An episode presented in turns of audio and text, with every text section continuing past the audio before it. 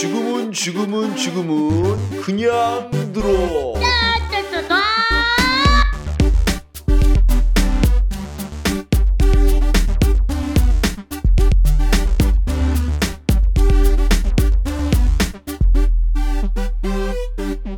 네.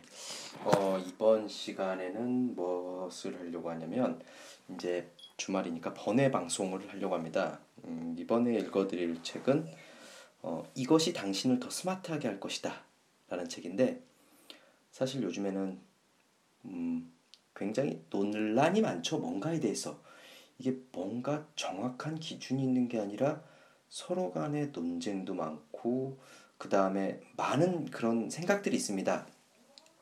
그래서 이 앞에 표지에 뭐라고 써 있냐면 당신에게 불확실성의 시대를 꿰뚫는 생각의 도구가 있는가? 이것이 당신을 더 스마트하게 할 것이다.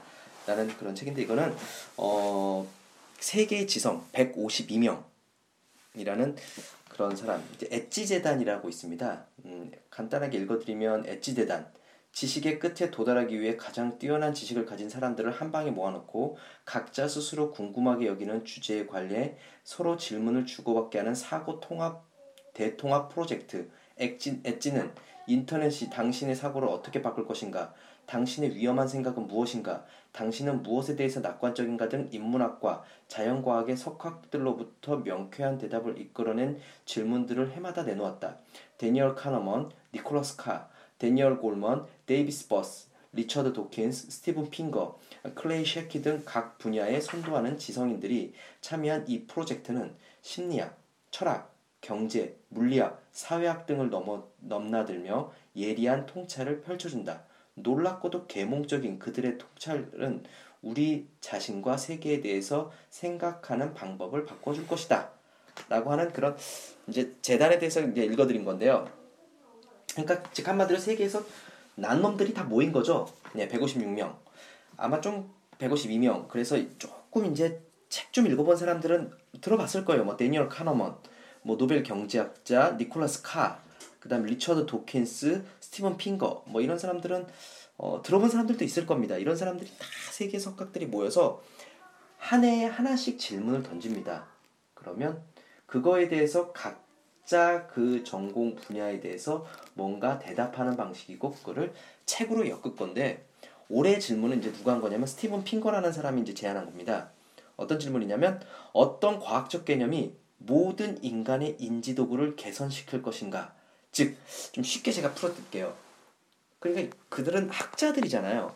뭔가 막 머릿속에 어떤 지식이나 아니면 그런 것들을 연구해야 되는데 가장 썩 괜찮은 자기들이 사용했던 어떤 개념이라든가 아니면 자기가 생각하기에 이 과학적 인지적 도구 이걸 개선하기 위해서 뭐가 있는가라는 거죠. 인간이 과학적으로 좀 더 합리적으로 하기 위해서 어떤 개념들을 가지고 있는가 뭐 이런 과학적 개념이란 뭐 그래서 여기서 얘기하면 제임스 플린의 간편 추상에서 발견된 것으로 우리의 언어의 일부가 되어 인간의 인지 도구로 활용되고 사고와 논쟁의 요소로 쓰이는 시장이란 단어, 플라세보란 단어, 무작위 표본이란 단어, 자연주의적 오류라는 개념 이 이런 것들입니다.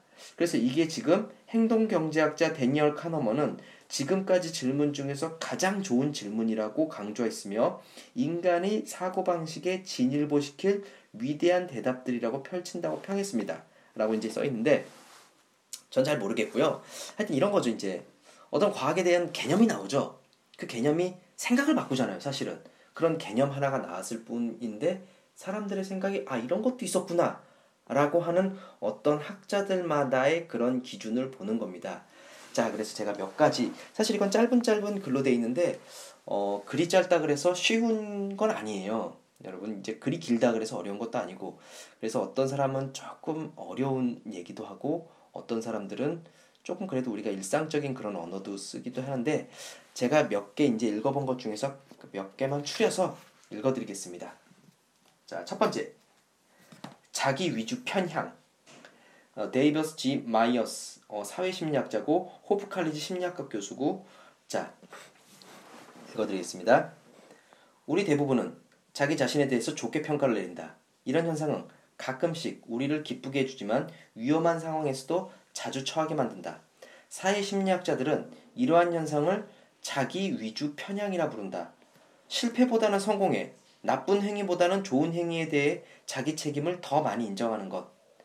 실험에 참여한 사람들은 자신이 성공했고 그것이 자신의 능력과 노력 덕분이라는 말을 언제든지 받아들일 준비가 되어 있다. 하지만 실패를 했을 때는 불운이나 불가능한 문제 같은 외부 요인으로 돌린다.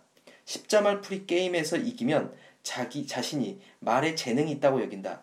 그러나 자신이 지면 큐가 들어있는 단어는 있는데 유가 없기 때문이라고 여긴다. 자기 위주 귀인은 운동선수들, 학생들, 운전자들, 경영자들에게 관찰되어 왔다. 우리는 성공했을 때가 아니라 실패했을 때 내가 무슨 일을 했기에 이런 평가를 받아야 할까라는 질문을 한다. 평균 이상 현상. 내가 나를 어떻게 사랑할까? 워비콘 호수에서 만든 모든 학생들의 평균 이상인 것은 아니다. 미국 대학 사회가 고등학교 고학년 82만 9천 명을 대상으로 실시한 조사에서 자신이 다른 학생들과 잘 지내는 능력 면에서 평균 이하라고 평가한 학생은 0%였고 60%가 상위 10%에 그리고 25%는 상위 1%에 든다고 평가했다. 평균적 또래들에 비추어 볼 때 우리는 대체로 자신이 더 똑똑하고 더 잘생겼으며 편견을 덜 가지고 있으며 더 도덕적이고 더 건강하고 더 오래 살, 것, 살 것이라는 환상을 갖고 있다.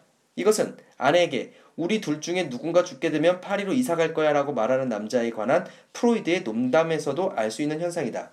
일상생활에서 운전자 10명 중 9명 이상은 평균 이상의 운전 실력을 가지고 있거나 혹은 그렇다고 여긴다.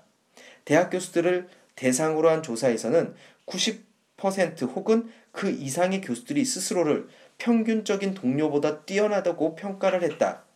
남편이나 아내가 자신들이 가사 활동에 몇 퍼센트나 기여하는지 추정할 때 혹은 부서원들이 자신의 팀에 대해 기여도를 추정할 때 그들은 자기 자신에게 내리는 추정치 합은 일반적으로 100%를 상회한다. 이러한 연구는 문학이나 종교가 우리가 가르쳐 주는 것들을 떠올리게 한다. 우리 자신과 우리가 속한 집단에 대해서 우호적으로 인식하는 행위는 우울증으로부터 우리를 보호하고 스트레스에 대해 완충작용을 해주며 우리가 희망을 갖게 해준다. 하지만 그것은 부부 사이의 불화, 교섭 결렬, 잘난 체 하는 편견, 민족적 오만, 전쟁 같은 것들의 대가에서도 마찬가지다.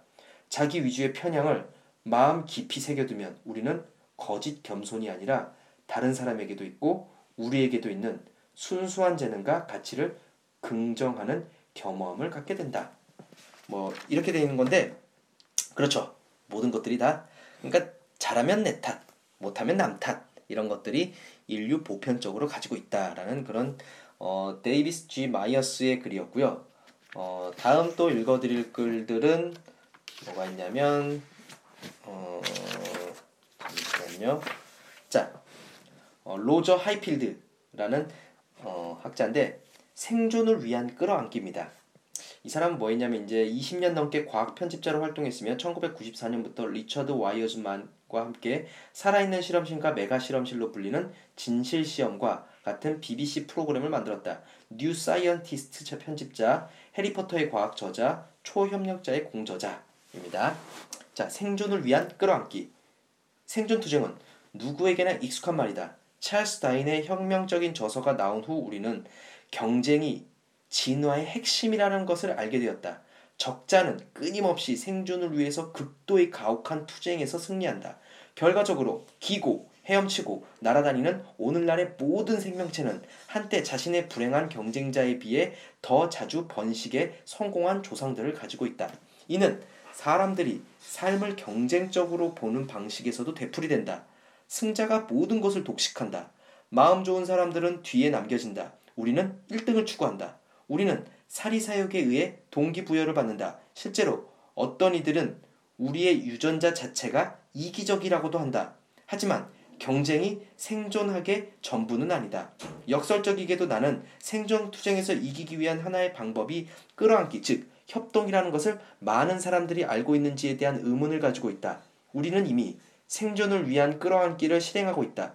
우리가 생각하는 것보다 훨씬 많은 협동이 일상생활에서 이루어지는 가장 단순한 활동들을 포함되어 있다. 예를 들어 아침 식사로 카푸치노와 크루아상을 먹기 위해 카페를 들른다 해보자. 이 소박한 즐거움조차 적어도 대여섯 나라 사람들의 노동 덕분에 누릴 수 있는 것이다.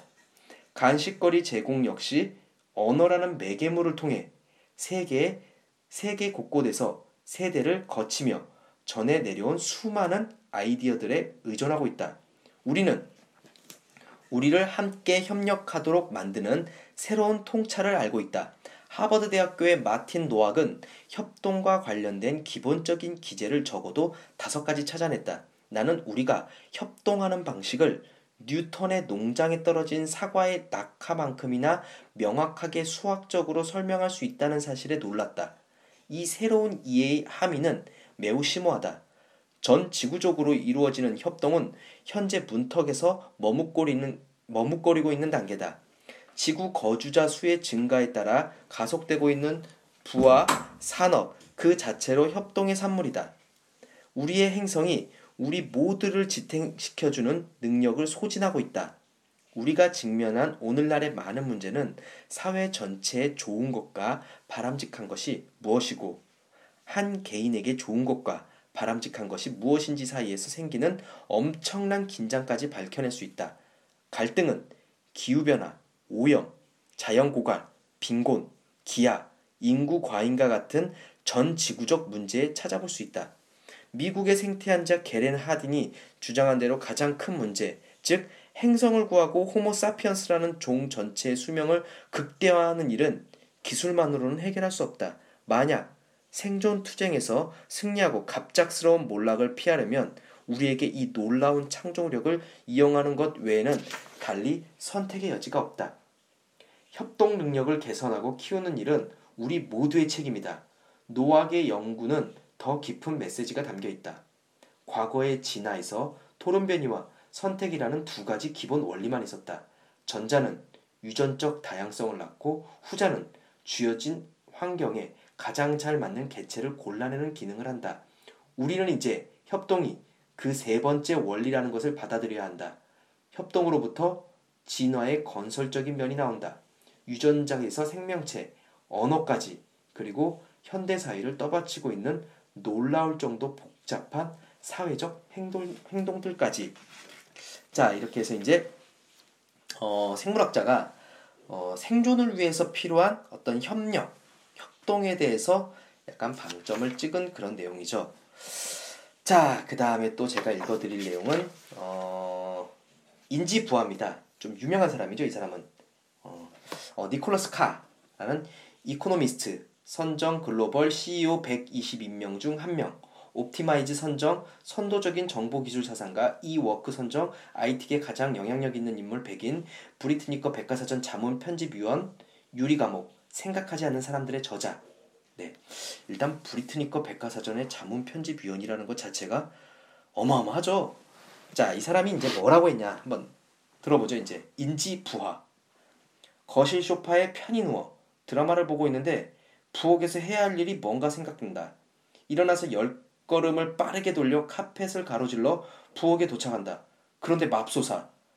무얼 하려고 했는지 잊어버렸다. 잠시 당황하다가 어깨를 들썩인 다음 소파로 다시 돌아간다. 이런 깜빡거림은 너무 흔한 일이라서 별 관심을 끌지 못한다. 우리는 잠시 방심했다든가 혹은 나이가 들면서 생기는 노인성 건망증으로 여긴다. 하지만 이런 일은 우리 정신의 기본적인 한계를 드러내주는 것이다. 즉, 우리의 작업 기억 용량이 매우 작다는 것이다. 작업 기억은 뇌과학자들이 기억의 단기 저장이라고 부르는 것으로 일정한 순간에 우리의 의식의 내용들, 즉, 하루를 보내는 동안 우리의 정신을 흘러들어오는 모든 인상과 생각들을 담아두는 것이다. 1950년대 프린스턴, 프리스턴 대학교의 심리학자 조지 밀러는 우리 뇌가 동시에 일곱 가지 정보밖에 수용하지 못한다는 유명한 주장을 했다. 그 숫자가 너무 높기는 하지만 말이다. 오늘날 연구자들은 작업 기형의 최대 용량이 단지 선호 요소밖에 되지 않는다고 생각한다. 어떤 순간에 우리의 의식 속에서 들어오는 정보량은 우리의 인지적 과부하로 여겨진다. 우리의 인지적 부하가 작업 기형의 용량을 초과하면 우리의 지적 능력은 타격을 입는다. 정보는 지퍼로 잠겨서 우리의 정신 밖으로 순식간에 빠져나가 정신이 제대로 포착하지 못한다. 이것이 여러분이 부엌에서 무엇을 하러 갔는지 기억하지 못하는 이유다. 정보는 우리의 장기 기억으로 이전되어 지식에 엮일 기회를 잡기도 전에 사라져버린다. 기억을 덜 하게 되고 비판적이고 개념적으로 사고하는 우리의 능력은 약해진다. 과부하가 걸린 작업 기억은 또한 주의를 더욱 산만하게 만드는 경향도 있다. 결국 신경과학자 토르겔 클랭베르크가 지적했다. 우리는 우리가 집중해야 할 것이 무엇인지를 기억해야만 한다. 그것을 놓치면 주의는 더 산만해지고 집중도 더 안 될 것이다. 발달 심리학자들과 교육학자들은 인지 과부하라는 개념을 활용해 교육 기법을 설계해 왔다고 평가해 왔다. 그들은 너무 단기간에 많은 정보를 주어졌을 때 학생들의 이해력 저하와 학습 장애가 생긴다는 것을 알고 있다. 하지만 현대 디지털 커뮤니케이션 네트워크의 믿을 수 없는 정도의 속도와 양 덕분에 우리는 유례 없을 정도의 많은 정보의 홍수 속에서 살고 있으므로 인지 부하를 이해하고 그것이 기억과 사고에 영향을 미치는가를 통해 모든 사람들이 혜택을 얻을 것이다. 우리의 작업 기억이 얼마나 작고 취약한지에 대해 더 많이 알수록 우리는 우리의 인지 부활을 더잘 감시하고 관리할 것이다. 우리는 앞으로 흘러오는, 흘러 들어오는 정보를 제어하는데 훨씬 더 능숙해질 것이다. 여러분은 메시지와 조타, 여타 정보들로 넘쳐나기를 바랄 때가 있다. 그 결과로 생기는 연결감과 자극은 재밌고 유쾌할 수도 있다. 하지만 그것이 여러분의 뇌가 작용하는 방식이 되어버리면 정보 과부하는 단순한 은유가 아니라 물리적인 상태가 되어버린다는 사실을 기억해야 한다. 특별히 중요하거나 혹은 머리를 써야 하는 복잡한 업무에 집중하고 있거나 혹은 경험이나 대화를 즐기기를 원할 때는 정보의 수도꼭지를 조금씩 흘리는 쪽으로 돌리는 것이 가장 좋은 방법이다. 라는 거죠. 자, 이제 이렇게 읽어봤는데, 어, 니콜라스 카.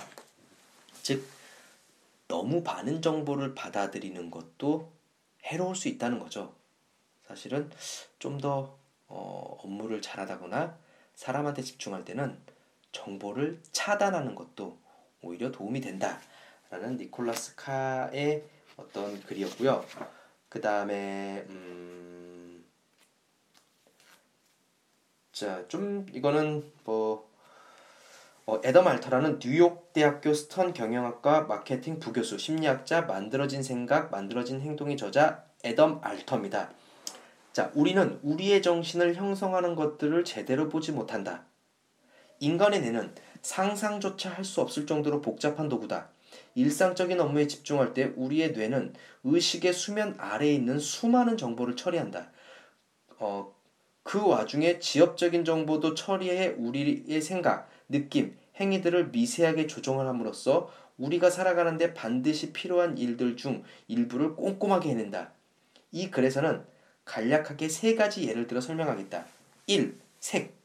색은 모든 환경에 존재한다. 하지만 특별히 밝다거나 예상에 크게 벗어나지 않는 한 우리는 색의 색을 거의 의식하지 못한다. 그럼에도 색은 우리가 하는 일들을 결과를 좌우할 수 있다. 로체스터 대학교의 심리학자 앤드류 엘리엇과 아, 다니엘라 니에스타가 최근에 행한 연구에 따르면 남성들은 여성이 빨간 셔츠를 입을 때와 좀 입었을 때 좀 더 많은 매력을 느낀다고 한다. 똑같은 효과가 여성에게도 적용되는데 여성들은 빨간 테두리를 두른 사진 속의 남성에게 더 많은 매력을 느낄 것 같다. 하등한 종에게 빨간색은 구애와 우월감을 나타내는 신호인데 동일한 신호가 남성과 여성에게 적용되는 것이다. 더럼대학교 진화생물학자 러셀 힐과 로버트 바턴이 발견한 것도 빨간색과 우월함 사이의 이유 같은 관계를 통해 설명된다. 힐과 바턴은 종목을 막론하고 빨간색 옷을 입은 선수들은 다른 색 옷을 입은 선수에 비해 더 나은 성적을 낸다는 것을 알아냈다. 하지만 빨간색이라고 해서 항상 좋은 효과만 내는 것은 아니다. 빨간색은 실수나 주의 같은 것들을 연상시켜 우리를 좀 더 조심하게 만들기도 하고 창조성을 떨어뜨리기도 한다. 모든 효과는 생물학이나 인간 심리학에서 이미 확고한 자리를 잡은 것이지만 그럼에도 여전히 특별하고도 놀라운 사실이 분명하다. 2. 날씨와 주위 온도.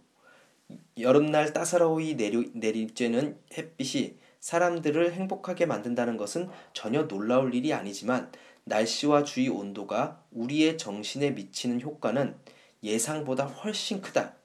비가 오면 우리는 생각에 잠겨 자신의 내면을 들여다보게 된다. 그리고 기억력도 향상된다. 2009년 발표된 포가스의 연구에 따르면 사람들은 맑은 날에 비해 비가 오는 날 상점의 특징을 더 정확히 기억한다고 한다. 주가는 맑고 화창한 날에 상승하는 경향이 있고 비가 오고 쌀쌀한 날에는 지지부진하거나 단기적으로 하락하는 경향이 있다. 더 놀라운 사실은 날씨 변화와 자살, 우울증, 과민 반응 그리고 온갖 사고 사이에 상관관계가 있다는 것이다. 대기의 정기 상태의 변화가 이 모든 것들을 즉각적으로 영향을 미친다는 보고가 있다. 온기와 인간의 친절을 연관시키는 것은 단순한 은유 이상이다. 최근 연구 결과는 뜨거운 커피를 든 상태에서 낯선 사람을 보았을 때 받은 첫인상이 그렇지 않을 경우보다 더 우호적이라는 점을 보여준다. 온기와 친절함이라는 은유는 사회적 배제로도 확장된다. 사람들은 자신이 사회적으로 배제지었을 때 문자 그대로 더 춥게 느낀다. 3. 상징과 이미지. 도시경과는 우리가 알지 못하는 사이에 우리의 생각과 행동에 영향을 미치는 상징과 이미지들로 가득 차 있다.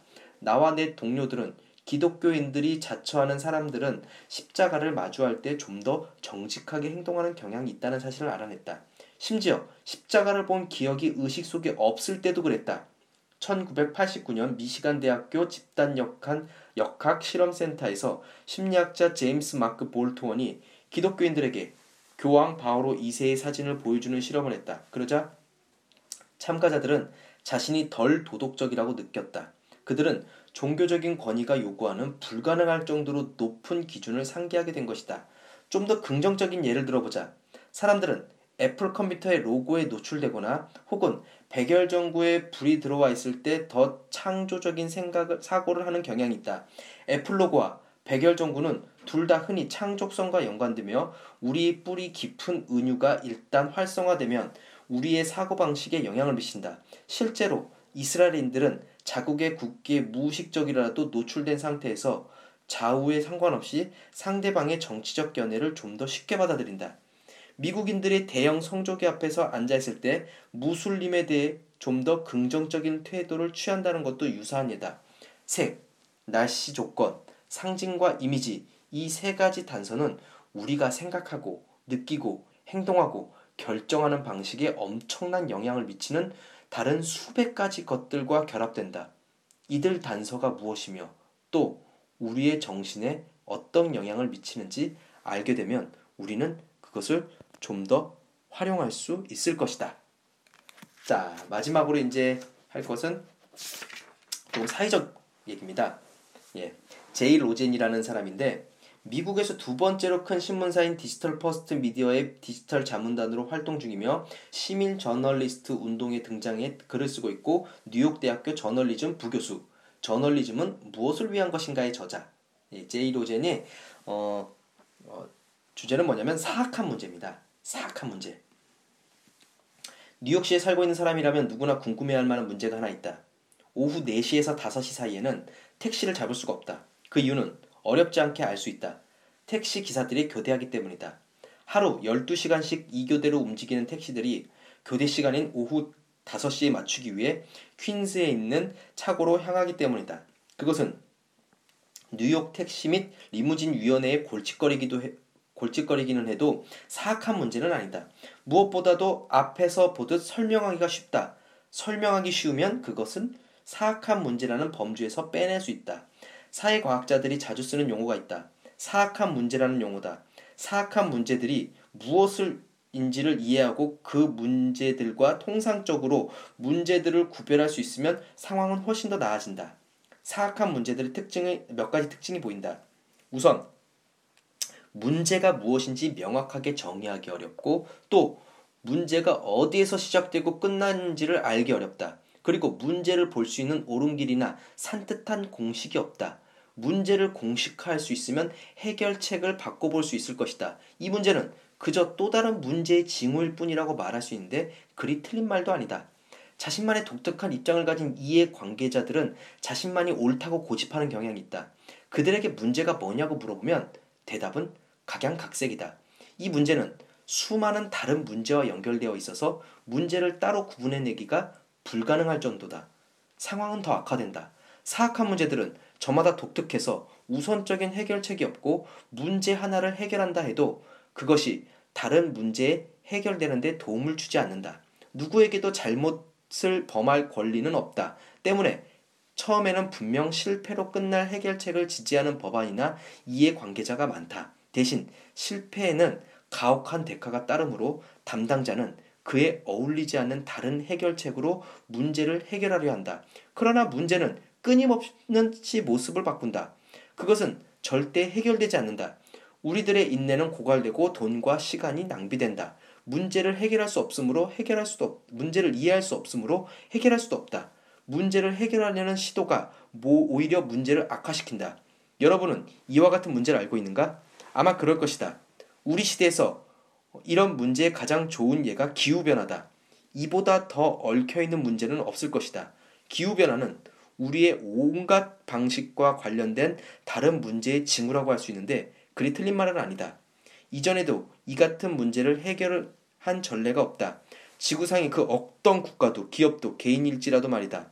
제너럴 모터스가 파산하기 직전에 수백만 사람들의 일자리를 잃었고 그것이 대통령이 나설 정도로 큰 사회 문제가 되었다. 하지만 사악한 문제는 아니었다. 버락 오마바의 참모진은 몇 가지 방법을 제시했다. 그가 정치적 위협을 무릅쓰고, 무릅쓰고 제너럴 모터스의 파산을 구해, 구하려 했다면 그 방법들이 상황을 해결할 수 있었을 것이다. 설령 그 방법이 상황을 해결하지 못했을지라도 그에게는 극약 처방들이었다. 하지만 보건 의료 계획은 전혀 다른 문제다. 미국에서 의료비 상승은 사악한 문제의 고전적 사례다. 이 문제를 볼 수 있는 옳은 길은 없다. 해결책은 모두 논란의 여지가 있다. 수많은 이해 관계자들이 있지만 그들은 이 문제를 제각각 다르게 정리한다.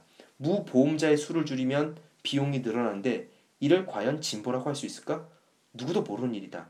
사악하다. 그런데 사악한 문제를 다룰 때 이것이 통상적 문제와 반대되는 것임을 안다면 형편은 좀 나아질 것이다. 어떤 문제를 사악한 문제라고 규정할 수 있으면 평범한 해결책으로는 이 문제를 해결할 수 없음을 알게 된다. 우리는 문제점이 무엇인지를 파악할 수 없고 가능한 해결책들을 평가해 볼 수 없고 그 중에 최선의 것들을 택한 뒤 전문가를 고용해 시행할 수밖에 없다. 우리가 아무리 이런 일련의 순서와 방식을 따르고 싶어 해도 결국 실패할 것이다. 이런 식의 일처리를 관계기관은 필요로 하고 습관은 선호하고 기관장은 지시하지만 사악한 문제들은 아랑곳하지 않는다. 통상적 문제에서 사악한 문제를 구별해냈던 주된 토론들은 전혀 다른 토론이었다. 내 생각에 사악한 문제를 통상적인 문제들과 구별해, 구별해 전혀 다른 방식으로 기사를 싣는 언론인들이 능력 있는 언론인이다. 사악한 문제를 다른 종류의 문제와 구별, 구별하는 방법을 알고 있는 기관은 결국 명령과 통제의 한계를 알게 될 것이다. 사악한 문제를 해결하기 위해서는 창의적이고 활동적이고 융통성이 있고 협동적인 사람이 필요하다. 그들은 아이디어가 문제를 필연적으로 바꾼다는 사실을 알고 있기에 아이디어에 중점을 두지 않는다. 또 그들은 시작점에 적지가 없음을 알고 있으므로 그저 적당한 곳에서 시작해 일어나는 일들을 본다. 그들은 자신들이 해결 전보다 해결 후에 문제를 더 잘 이해할 수 있다는 사실을 받아들이고 좋은 해결책을 기대하지 않는다. 그들은 더 나은 어떤 해결책을 찾을, 때, 때까지 묵묵히 일한다. 그러면서도 자신들에게 문제를 충분히 해결할 지식이 있다고 믿지 않는다. 때문에 그들은 자신의 아이디어를 다른 이해 관계자에 비추어 끊임없이 시험한다. 여러분은 이런 사람들을 알고 있는가? 그렇다면 우리는 보건 의료 개혁과 같은 문제 해결에 이들을 초빙할 수 있을 것이다. 네. 자, 이렇게 해서 이제 굉장히 이런 사악한 문제를 어떻게 해결할 거고 누가 해결할지에 대해서 했습니다. 네, 오늘은 자 이렇게 해서 이것이 당신을 더 스마트하게 할 것이다. 엣지 대단에서 만든 그런 어떤 책. 어, 오늘은 여기까지 읽겠습니다.